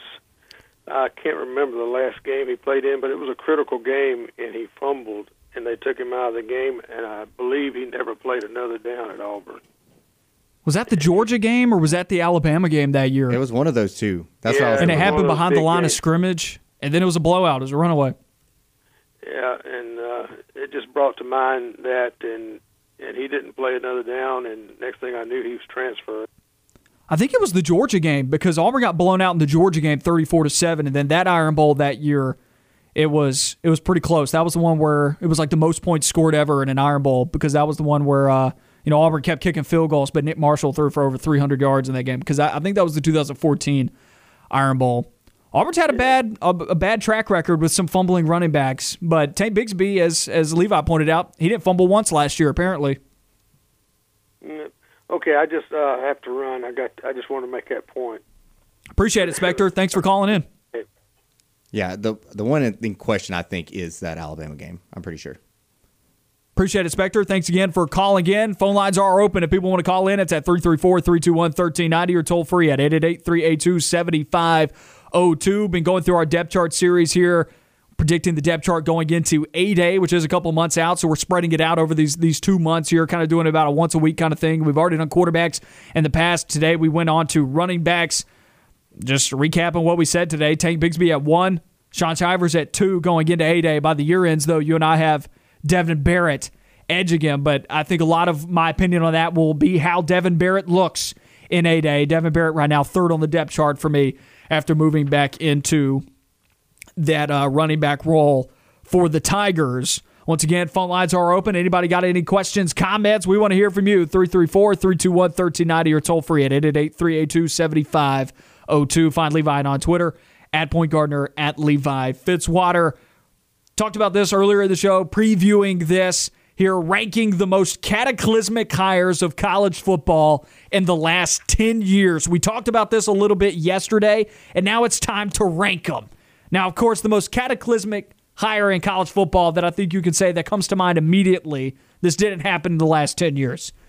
As soon as Alabama hired Nick Saban, we all thought, well, this this might be about to be a shakeup, right? Well, this isn't going to be fun. Maybe not. Maybe not to the degree that we've seen. I don't think anybody could have expected what we saw out of Alabama. No. Because this is the most impressive dynasty we've even seen out of Alabama ever. But, I mean, it's better than even the Bear dynasty. I just remember being, I was in middle school at the time, and I remember someone telling me, you want to beat him now? You better beat him within the first two years because it's going to be hard. And at least Auburn did it. They beat him the first year. After yeah. that. I mean, they beat him a, a few times throughout those stretches, but it hasn't been. Took the, him a little bit. It wasn't the consistency that we expected to be able to hang with that team. I mean, they we got them early that two thousand, what was that, uh, seven or six, seven, seven, six, whatever, or seven, eight, whatever year that was. His first year, it was a night game. It was a cold night game that uh, was surprisingly on E S P N. We don't see that too many uh, times from Auburn, Alabama. Auburn lost Tuberville's last year and then Chiswick's first year. Chiswick's first year.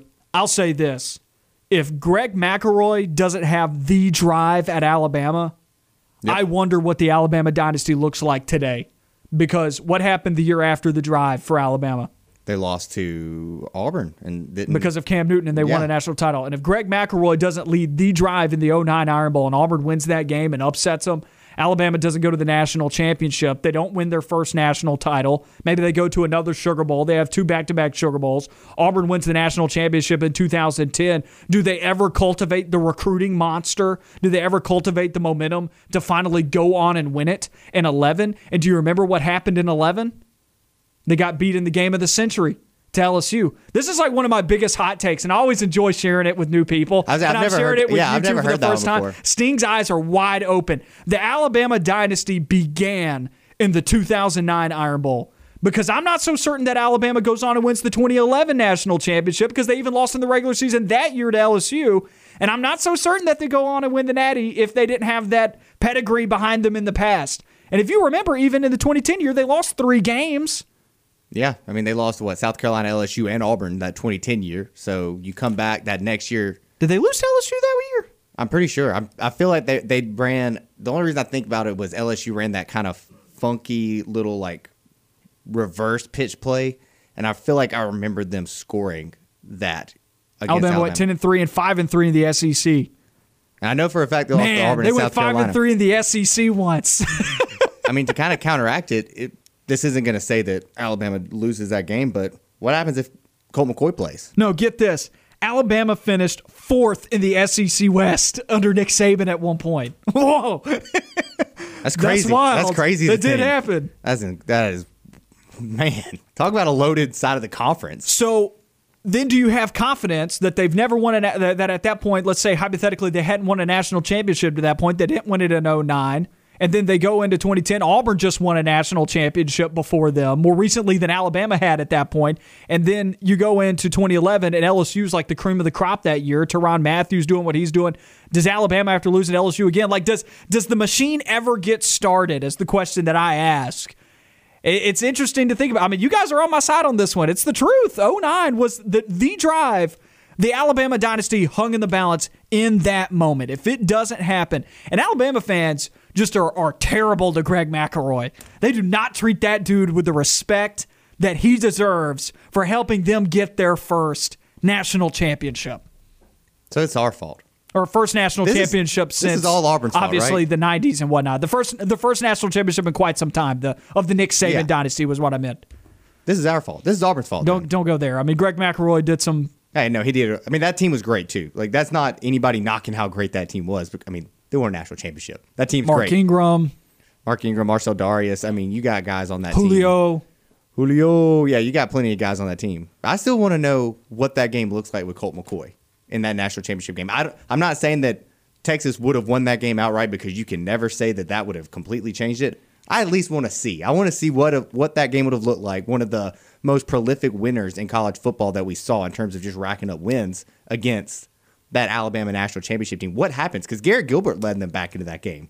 You know, former Orlando Apollo quarterback Garrett Gilbert, an A A F frontrunner at M V P, took them back in that game. I think Colt McCoy would have done better. Doesn't mean that they would have beaten Alabama. I, I don't want that to be misconstrued, and that's what I'm saying. It would have at least been a better, more watchable game. I'm trying start to find, to finish. like... the A P poll from that year, like the final A P poll, like who would have made it to the national championship instead of Alabama? Because let's say Alabama still goes back to the to the S E C championship. Let's say they beat Florida once again. It's like, does Alabama still backdoor into the national championship and, be, and beat Texas? I don't know, but are you going to look for that A P poll right now? Yeah, I got you. Sounds good. And, and so my whole my whole point about this has been like the drive was like the single most important moment in the Alabama dynasty, like more important than like any other one because it started it all. Like, that is the thing that got them there. Auburn had that Iron Bowl down to one drive, and obviously they didn't hold on to it, but that was a big moment in that dynasty, the single moment that just started it all for Alabama right there. If it doesn't happen, I don't think that they look the way that they do right now because I don't think they win the tw- they don't win the twenty ten title. They don't win the. I, I, I'm not so sure, certain they beat the twenty. The, they win the twenty eleven title, and of course, the two thousand twelve Alabama team was nasty too, especially when you look at what they did to Notre Dame. But does do they even get to that point? Does the machine ever get started? They don't have as many national championships as they do right now, though, without that drive. Do you know who was third? Who? That year? Cincinnati. I don't think they would have put Cincinnati in the national yep, championship. You know, but exactly. Then again, it was the computers. The that's, computers that's could do whatever the, they that want. That was the final B C S ranking, or the final prior to the championship game. You have Alabama and Texas, what obviously. Was, what was Cincinnati's points? Was it point nine what? I can't see the points on there. Oh, okay. It's just... That's it's tough. Just, I, say, I can't see the points. It's just showing. Because if it was close, I, I think Cincinnati still would have been able to make it in over a one-loss Alabama. And you know who... So three and four were two G five schools at the time. I mean, Was you it have, Boise or T C U? T C U. T C U and Boise were both undefeated that year. If I'm not mistaken, they played... Was that an Andy Dalton T C U? Yeah, that was an Andy Dalton T C U. Wow. They went back... They went... back to back to two B C S bowl games with Andy Dalton. They went back. to the they went to the Fiesta and then the Rose Bowl with that. So I mean, maybe uh, Florida was the next Power Five team, and they had just gotten beat by Alabama. Are you going to put, you know, them in? I, I think there's a strong case that Alabama still would have made it in over two G five schools. That's no fun. That blows up my whole argument. I don't like that. It would have been funny. Cincinnati gets in, plays for the national championship. That would have been wild. That Cincinnati team. I'm pretty sure that Cincinnati team got uh, drugged. That was Brian by. Kelly's Cincinnati last Cincinnati team as well, if I, I remember correctly. I think they got drugged by Florida that year. I think Tim Tebow like put on a clinic against them that year. Well, go look. If, if you're on Wikipedia, mistaken. you should be able to you should be able to click on that. But still, I don't even know how we got there. We were talking about cataclysmic hires with Nick Saban being the top cataclysmic hire, and this leads us into it because Steve Sarkisian, I think, is one of the most cataclysmic hires that we've seen in college football. Period. Like in the last ten, fifteen, twenty years. I think him to Texas really could be the shakeup, one of the major shakeups, like of Urban Meyer level to Ohio State, where you're like, when you saw that hire, you're like, oh, things are about to change. It's fifty-one to twenty-four. Uh, Florida beat Cincinnati, so uh, mm. not really a good case. Mm-hmm. Also, that was the first game they coached without Brian Kelly because he had just taken that job at Notre Dame. They have they had interim Jeff Quinn at the time. Fun fact. That was a, it was a Brian Kelly year, though. To your, you know, your point, you were correct. That was a Brian Kelly year. He just didn't coach that game. Man, those were the good days in college football. Those were the good days. Everybody was beatable, it felt like. It felt like everybody could be beaten at least. Now there's three teams every year in the playoff. Yep. But I still think there's parity. I've gone, I've said that many times. I still think there's more parity that people are giving it credit for. We wrap up On the Line on the other side of this break. We'll be back in just a moment. On the Line on Fox Sports Central Alabama on ninety-eight point three F M and E S P N one oh six point seven. You're On the Line with Noah Gardner and Levi Fitzwater, wrapping up the show today on E S P N one oh six point seven and on Fox Sports Central Alabama. Fun show today. We just went down one of my hypothetical rants that I love to tell new people, and this is the first time I've told you guys, and I love that I did it on live on air because Sting's mind looked blown. But I believe that if the drive didn't occur in the two thousand nine Iron Bowl, the Alabama dynasty would not look the way that it does now, because I don't think they win the national championship in two thousand nine. We've gone back through the B C S numbers here. You have found it. And Cincinnati, as you've already put it, would have been ranked third that year to get in.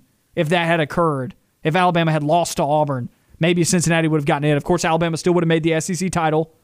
They would have played Florida. I don't know if they beat Florida in that game if they hadn't just beaten Auburn, if they had gone through what they had just what had just transpired in the Iron Bowl the week before. It's a fun thought, though. It's a fun thought. The drive was a was the single most important moment, I think, in the Alabama dynasty. If it doesn't occur, do they win as many national championships as they have right now? And I'm not just talking about one less. I'm saying, like, I, I think they, you know, went two or three less, maybe more than that. It's, it's the machine maybe doesn't get started because Auburn goes on in twenty ten, wins the title.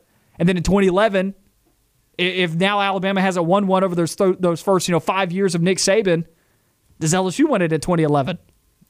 I'll, I'll play devil's advocate. Man, I never think, know. I think they still win that two thousand nine year because I still think they beat Florida, and I think they get in because the all, the only teams around them were G five teams at the time with T C U, Cincinnati, and Boise. But what if Florida, Florida beats them? If Florida beats them, then that changes everything because then Florida wins that, and they're, you know, back to back championships. If they they're back to back champions if they beat Texas, and maybe Urban Meyer stays a little bit longer. Who knows? It's fun to go back down through this. We got onto that topic because we're ranking cataclysmic coaching hires over the last ten years. And we brought up Nick Saban. He's not in the last ten years, but he is the cataclysmic coaching hire in college football.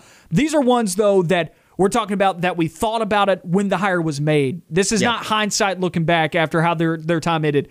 At the time when the hire was made, we were like, oh, this is going to change college football. Yep. And, I, and I, I think we would say the most cataclysmic hire in the last ten years would be Urban Meyer to Ohio State. We all knew, we were like, one hundred percent. Oh, this is match made in heaven. Yep. This is going to change the game. Ohio State's coming back to the top. I mean, it's just and like they did. Him, they went back like to the top. Florida. Just like him at Florida. I mean, when he was at Florida, he was winning national championships and you know putting out Heisman guys. You put him at Ohio State, another historic football program, you just uh, automatically assume you're like, oh, this is he's going to win championships. He's going to put out guys. He's going to put guys in the N F L. Like, you just knew that Ohio State and Florida are just similar in terms of historic relevance, and you thought, this guy's such a good coach, he's got to get it done. And he's an Ohio guy from the get-go, so, I mean, that helps too. As the second most cataclysmic hire in the last ten years, I'm putting Steve Sarkisian to Texas. I think Harbaugh's above that. I'm gonna go. I'm, I'm mm-hmm. going Harbaugh just because it's Michigan, and I at the time I, I think Harbaugh was coming from a position where you thought he was guaranteed because he had t- he had taken that 49ers team to a Super Bowl two years before that, if I'm not mistaken. The only reason he left that job was because he got rubbed. Him and the uppers didn't like each other. The first so so when Harbaugh was hired, Ohio State was at the peak of the Urban Meyer dynasty. I actually think they had just won a national championship. I think two thousand fifteen was Harbaugh's mm-hmm. first year. They had just won a national championship in two thousand fourteen. I don't the the way I view Sarkisian right now going to Texas. I think there is a there is more of a path to dominance in the Big twelve and making a college football playoff than I thought Harbaugh had at Michigan. I I agree with that point. I just thought Harbaugh was going to get through that at the time because if we're looking at this, you know. Without the hindsight, of, I thought he would eventually get through as well. Yeah, without the hindsight of me knowing that he he hasn't, I thought that he was going to, and I understand now that that was you know not true. So. I wasn't so certain though that I believed. Uh, the reason why I have Sark ahead of this though is because when I'm weighing these two, I believe, and Harbaugh is next on the list. He's third. I believed, I believe more that Steve Sarkisian is going to control his conference than I believed Harbaugh would at the time they went. I thought Harbaugh was going to be good and he was going to bring Michigan out of the dumps. I thought it was going to take a little while. I didn't think it was going to go as fast as it did. I think it's going to be ready, set, go right now with Steve Sarkisian. That makes sense to me. I, I agree with that. I agree with that because I think it's just a weak conference that you think is, maybe not a weak conference, but you think that he is his only... Ohio State's one of the pillars of college football. Yeah. The only... They're in the V I P room of college football. And Texas can... Oklahoma's not in that picture. Oklahoma is much keep, more upsettable than Ohio State is. Well, they also, just because, you got to think about this Oklahoma, just because they keep making the playoffs doesn't mean they're in that lounge. They just also, keep Texas beat Texas beats them, even when they have a significantly worse team. So, like, Texas Kansas State beaten, beats them. Yes, I mean, Iowa State beats them on a regular basis. Like, Iowa State and Kansas both beat Oklahoma on a regular basis. Te- some, some bad Texas teams have beaten Oklahoma in the Cotton Bowl. Whether or not Texas has made the conference title and Oklahoma's got a run in the conference title right now for uh, for for the Big twelve, yes, that is so true. But I think it's closer to coming to an end because there's more competition right now at the top of teams beating them than teams beating Ohio State. Ohio State is a buzzsaw, and they have that. Yeah. You know, Ohio State is is you know many many many years removed from having lost to Michigan last time that Oklahoma is from the, its rivals. I think it's ready, set, go with Sarkisian at Texas. My next one, fifth on the list, and now Sting's joining the conversation here. Sting, hop on the mic, my man. I, you've got some thoughts now with Kirby Smart this, and Chris your, Peterson. Is this three or four? Uh, we are on to four now because I had Harbaugh at three, and, I, and okay, I, I, we both agree that he's a top three one. Jimbo Fisher to A and M is on mine. At the time when I hired him, now we're getting kind of lower on this list, and I think you can throw a lot of names in there. I'm putting Fisher at five because I, I I think a lot of us thought that this guy was going to – you know, finish second in the West, maybe supersede L S U, but I don't think many of us thought that he was going to upend Alabama, especially with the way things ended at Florida State. Things were ugly at F S U, and they're still not out of it, and that's Jimbo Fisher's fault. That's not Taggart's fault. Taggart didn't help, but I think Fisher left the F S U program in shambles. I think if I think if A and M was still in the Big twelve, the Fisher hire would be a little bit higher on my list. I think it's just the fact they were in the S E C West. Like, I think that's what it is, and I don't I don't even have him on my list. I. I actually agree with Sting, so I'll let him take it. I've, I've got Kirby Smart on mine as well. Yeah, I got Kirby Smart. Uh, Once again, this is not hindsight. This is at the this time. This is at the time. No, right. At the time I legit thought, I said, I wanted Auburn to hire Kirby Smart, yeah. and I thought that was the way they were going to go. They didn't. I'm actually pretty happy Auburn didn't hire Kirby Smart. I think it would have been disastrous if Auburn had hired Kirby Smart. I mean, it hasn't really worked out for Georgia. I mean, I mean they've won some Precisely. games, but it hasn't. You know what yeah, it hasn't resulted in? One. Things yeah. things have panned Levi's out. Levi's favorite thing hasn't rings. resulted in No that. rings. Well, no they rings. got an S E C championship ring. I mean, they went to one, but I things mean, so did have we. Things have panned out at Georgia exactly the way I thought they were going to pan out at Georgia when they hired Kirby Smart. I wasn't freaking out. I thought it was going to be better. I legit thought I thought we were going to see Alabama East versus Alabama West every year. Now, I like your Chris Peterson to Washington. Explain that one. Well, I just thought, I mean, I mean, I guess, too, a little bit in hindsight, it did get them to the college football playoff, but Peterson was so dominant at Boise State for so long that, I don't know, you just thought, I, I did anyway, that Washington was going to be great. I mean, they had been bad for a while. They've been losing to Oregon every year for a long time. So I don't know. I feel like that speaks for itself. I got one more that I thought was going to be huge. Hasn't really worked out. Les Miles to Kansas. That makes We're sense. talking about cataclysmic I know. Hires. I thought that was going to change I I, the trajectory of Kansas' program. I thought, I but not the rest of college did. football, though. Okay, fair. I thought they'd be Which competing. is why I disagree with your Chris Peterson take and that it wasn't cataclysmic. It's cataclysmic in the Northwest and in the Pac twelve. That was a big move in the Pac twelve, but nobody's going to feel the rumblings from Seattle fair. and the rest of college football. If they'd have won the playoff game, yes, but they didn't. But they didn't. You're right. And maybe Chris Peterson would still be hanging around in college football. That does it for another edition of On the Line. We'll see you tomorrow, everybody. You know where to find us.